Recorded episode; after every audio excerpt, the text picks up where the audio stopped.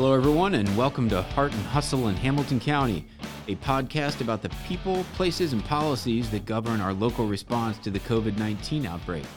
I'm your host, Jeff Aluotto, County Administrator, and during this episode, I'm here with my co host, Bridget Doherty. Hello. And we're going to be discussing issues, challenges, and opportunities that Hamilton County faces as we continue to battle this global pandemic.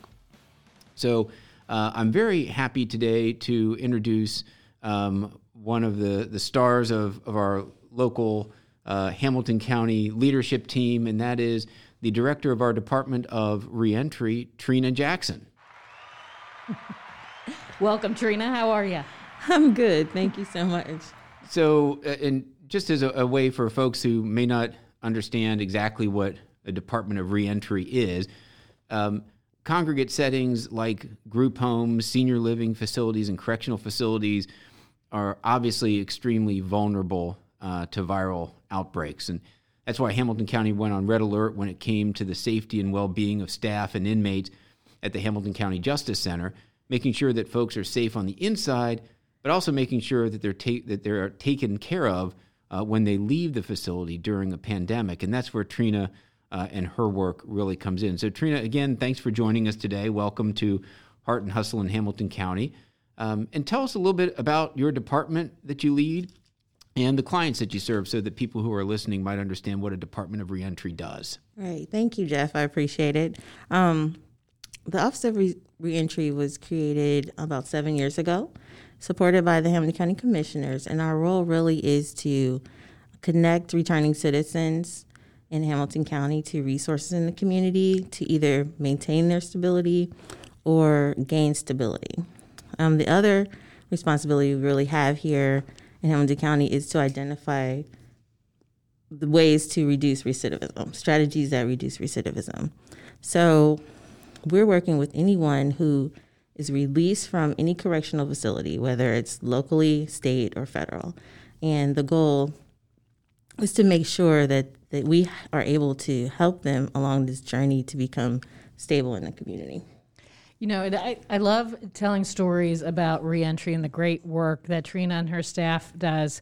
You know, to, to put a personal face on this, Trina, do you have like a favorite success story from a client? Right. yes, I, I, I do.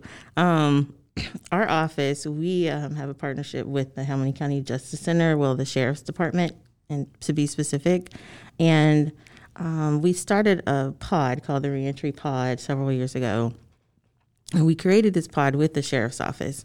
And the goal of it is to create pre release plans for 16 men um, that are in that pod. And it's really an opportunity to help them with this um, life plan when they're re- released because, you know, everybody needs a plan, right?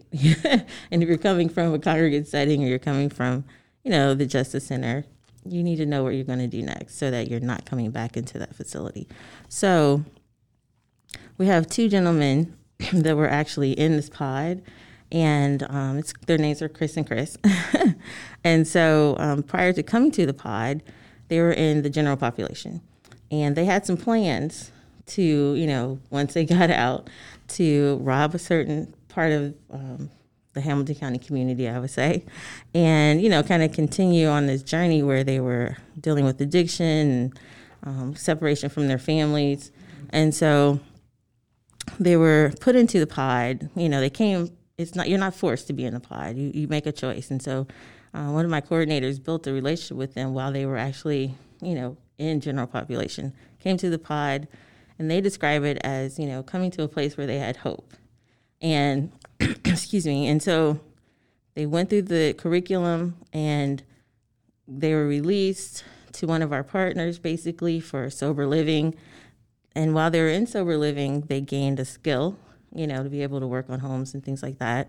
And so now they're gainfully employed, they're sober, and they are mentoring other people. So that's a tremendous success story for us. I like that you brought up Chris and Chris because it, it was such a great story that you know you you brought them to me and and we had Channel Nine highlight them and you know they're they're good friends they supported each other and they're just so thankful to be back in their kids lives right, right now Um, and you know, and, and what you didn't say is they had fully planned on robbing all of Reading while they were incarcerated, mm-hmm. and uh, you know, just the ch- how what a change that the pod had in their lives when they came out, and just what a difference it made. And I think, you know, especially during a pandemic, a lot of inmates are coming out and, you know, especially early on, like say back in March when the pandemic started, you know, the streets are quiet, you know, they don't have a lot in their pocket. And that's what happened to Chris. I mean, mm-hmm. it was, you know, not a quarter to call um, and use a payphone situation.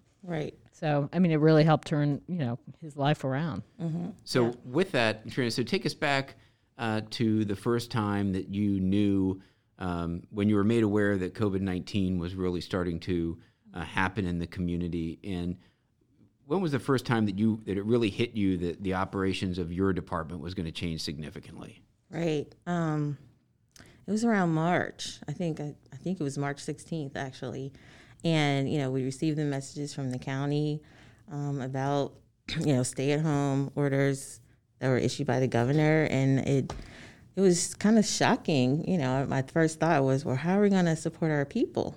You know, we can't leave them without support because they're going to need it even more now with the pandemic um, because it's so isolating.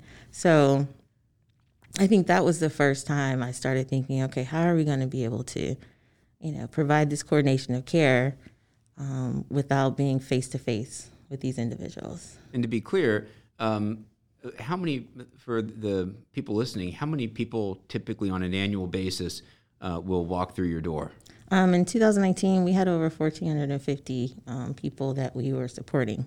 So close to 1,500 people mm-hmm. that are coming through your door every year or that are on a daily basis in your database, if you will, mm-hmm. of people that you are supporting. So it's those 1,500 people who have left the Justice Center or come back from a federal institution who rely on you mm-hmm. and your case and your coordinators in your department for um, that linkage to the support services they need and so for you, that had to be almost horrifying. We've got 15 people that are re- relying upon us mm-hmm. to make sure that that they are um, uh, not slipping back into what got them into the system to begin with, mm-hmm. and how you go about dealing with that. So, right. how, how, what was the first what was your first thought in terms of, or what were some of the first things you did mm-hmm. in terms of figure, trying to figure out different ways to stay in touch with this community? Right. So um, I think one of the first things we did was convene our team you know, just to see, you know, what are your thoughts and how are you feeling about this? Um, and so we went to remote operations. Um, we had no way to see people face to face. You know, we don't have a system where you know they can log on and we can log on. We didn't. We didn't have that, and so the the best thing we could do was kind of shore up our telephone interactions with people um, making sure that you know we all were on the same page as to you know what were we asking you know clients being being clear what we can actually provide now that we can't see people face to face so it was really an internal coordination that had to happen to make sure that we were um, effectively providing support for people given the circumstances so you had to um, get pretty creative, I guess, on some of these phone calls and trying to really connect them with services. What what uh what were you able to accomplish? Well, actually, um, I have another story. Do tell. okay. Well, um, excuse me. Since we've been working remotely, of course, you know, when we have a new client, we actually don't have the ability to identify them by their face. You know, we don't know what they really look like, but we still have that responsibility of providing them support. excuse me. So um, it takes it seems to to require you know a lot more um, interaction with that client. You know, if they were walking in our in our office downstairs, you know, a lot of things would be taken care of for them within an hour and a half of them being in our office. But now it's you know repeat phone calls. So one of my coordinators, Denise Charles, she had a client who came from River City. Um, she needed housing, so she was able to help her like navigate the system and get housing, but also um, call upon her like community stakeholders or not stakeholders, but you know her network to actually furnish the apartment. So the services can happen. Sometimes it may take a little bit longer for us to get it done, but it, it, it does happen. Yeah. So, in, uh, with that in mind, talk about, if you would, a little bit, Trina, about um, when someone comes through your doors. What are the what are the top services that people leaving the criminal justice system and trying to reintegrate themselves into society? What are they mostly looking for when they come through your door? Right. Um, most people are looking for housing, employment, um, and possibly mental health care or addiction services. So, you know, because that addiction and mental health care they're getting while they're in the in the facility, you know, they need that continued once they're out, and so they need help with that. Um, and then the other thing about it is, if since they're sober while they're incarcerated, they need to be able to continue that. So, we are able to connect them to sober living so that they can try to maintain their sobriety. Um, but it's always a challenge with housing because we all know um, that affordable housing is a, a, great shortage here in Hamilton County. And when you say affordable, um, that doesn't always necessarily apply to our clients because they often have zero income. So the need for gap housing of some sort to help people kind of get through the first phases of being, you know, released and get their, you know, kind of get their ducks in a row, get things put together for themselves. Um, it is it's important, and so that's a that's kind of a challenge. Um, but employment wise, some people are ready for employment when they get out. Some people are not, but they they need to work, right? So, um, you know, we try to kind of coach them through that process because we don't want to set anybody up for failure. We don't want to send them to an environment, you know, that's really hard for them to navigate. And of course, when any of us take a new job, you know, getting used to the culture and, you know, just kind of understanding what expectations there are for you, it's a challenge. So imagine coming from incarceration and having to do that as well. So, um, you know, those are some of the things that we really spend a great deal of time helping well, people through. Good, good segue. Um, you mentioned employment, Trina. Um, one of the programs that that you have launched recently or over the past couple of years um, has been one of the ones that I just think is absolutely fantastic, and it's the partnership that you put in place uh, with River City Correctional Institute. So, talk a little bit about the workforce training program that you do out there. Right, um, I'm excited about that program as well. It really focuses on women. Um, quite often, justice involved women, the programming for them is kind of sparse. So um, we, we created this partnership with River City and Cincinnati State. And the goal of it is to equip women with their certificate in supply chain logistics. And, um, you know, we want women to have careers. We want everybody to have a career. But, you know, sometimes it's even more challenging for women to get a career because the jobs that are available to them require, um, you know, a lot more physical, um, you know, investment as well as, you know, the fact that they have children.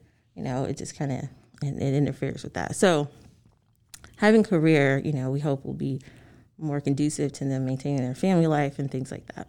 So instead of waiting for you know these women to be released to get their certificate, they're getting their certificates while they're incarcerated. So I'm so excited I can actually say that you know 28 women have actually been through this program and completed it, um, and you know we weren't able to do it in 2020. But prior to that, in 2019, you know, the program was really strong and actually had support from the community as well to actually offer this training to them. Yeah, you do. Uh, just on a personal note, you do a great job with that, and everything down to the uh, the graduation ceremony, which uh, uh, I've been very honored to be invited to from, from time to time. And it's just a, it's just a great it's just a great program, a great ceremony. It's just fantastic to see the pride on these women's faces as they're as they're going through that ceremony and how much it means to them to recognize that they now have an opportunity out in society as opposed to um, uh, being led through the same channels that got them into the system to begin with. So that you do, just do a great job on that. Thank you, I appreciate it. And one thing I would add is that um, we're planning to restart that program this year, um, hopefully in April or May. And so our new partner is Northern Kentucky University. And the new training that women will receive um, focuses on IT and coding. So they'll be able to get their certificate in IT right there at River City. That's awesome. That's great. Mm-hmm. Fantastic. Yeah. Another project that you were working on that kind of got uh, the kibosh during the pandemic was the One Stop, mm-hmm. and it was gaining in popularity. Uh, can you explain what the One Stop is? Right. Um, we kind of adopted this model from Franklin County Reentry, and the goal is to um, reduce the barriers to accessing supportive services um, for returning citizens as well as all of Hamilton County. And so, um, what we do with this program is we bring multiple providers that provide basic services to one location on the final Friday of every month. And, you know, you have access to a housing provider or be able to actually, you know, apply for housing through CMHA. Um, you also can, you know, talk to someone about expunging your, your record. Um, you can immediately go to train, not training, but temp, um, treatment and things like that. So the overall goal is if we can provide people with actual service and not just a, um, like a um, resource fair, mm-hmm. that's the goal right? Uh, we don't want people to just come and pick up information. We want them to walk away with some type of service. And so, if they're coming to the one stop, they're going to either make an appointment with someone or start their um, assessment and maybe even go directly to treatment if they want to. Right. So, it's not like here's a pamphlet. Mm-hmm. Read about us later. It's more direct connection now. Right. Exactly. Yeah. Yeah. So, what's going to happen in the future? You're trying to bring this back? We are. we are. COVID's not helping, but um, we're hoping to either get this going in March or, or April.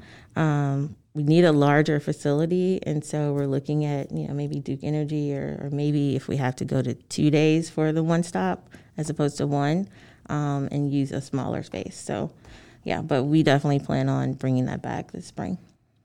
So Bridget and I have been hammering you with with questions here, uh, Trina give you the opportunity to toot your own horn a little bit. You are a 2020 National Association of County Award winner. So, talk to us a little bit about the, the award and the program. Well, thank you. Um, yes, we received a NACO award last year for innovation, and um, you know it was it was an award for our reentry pod. And um, the interesting part, uh, thing about that is a lot of counties don't have programming um, in their jails. And Hamilton County is one of um, very few county jails that actually offer programming to try to reduce recidivism. So, um, you know, it, it's just not the reentry offices, you know, award. It's for Hamilton County and, and our sheriff's department because, you know, without them, you know, we couldn't do this work. You know, we couldn't do this work in the pod without them welcoming in this type of programming. Yeah, it's a great point. I think, you know, the the the discussion and the community dialogue that's occurred not not just over the past several years but over decades is you know it, it from a county perspective the county is mandated to operate a, a, a county jail or justice center and it does that uh, every county in Ohio operates a, a, a, jail or justice center of some sort the question is what is the goal of that of that operation is it to house people and house people who um, have are, are offenders or is it to um, provide a, a, an avenue and a channel for people to uh, correct their to course correct their lives and re-enter society in a way that makes them productive members of that society. And you and the partners that you've worked with at the county have done a fantastic job of turning that facility into something uh, that the county can be proud of in terms of reducing recidivism and putting in place programs that make sure that people that leave that facility are less likely to come back again. Mm-hmm. Thank you. I appreciate that and also the impact on uh, the, the taxpayers because of all the money that is saved. And I think you've quantified that mm-hmm. in, in the award too, the money that's saved from kind of stopping that revolving door right. from spinning. Mm-hmm. Yeah, I mean, you know, if we take a look at the cost of housing someone for a year at the at the jail, which is twenty six thousand dollars, um, and the fact that they rotate in and out of the jail quite often, um, we're saving. And I don't want to give you the exact figure because I don't remember the exact figure, but it's over a million dollars just keeping um, the number of people that we've kept out of the jail for 12 months. So um, to kind of circle back to that, we track people for 12 months after they're released from the reentry pod and we have about a 11% recidivism rate, which compared to all of Hamilton County, um, the last numbers we have is about 2017 was about 35% as far as recidivism is concerned. So you know, 11% compared to 35%, um, the model seems to be working. That's fantastic. Thank you. Awesome. Well, Trina, thank you so much uh, for being with us today. We really appreciate it and appreciate all the great work you do uh, for, for Hamilton County. Uh, and on behalf of my co host, Bridget Doherty, uh, thanks uh, to all of you for listening to episode four of Heart and Hustle in Hamilton County. Uh, here's just a reminder to subscribe on Apple Podcasts, Spotify, and other directors. You can find the podcast on our website at hamiltoncountyohio.gov on the county administrators page. And thanks again for listening. We will talk with you next time on Heart and Hustle.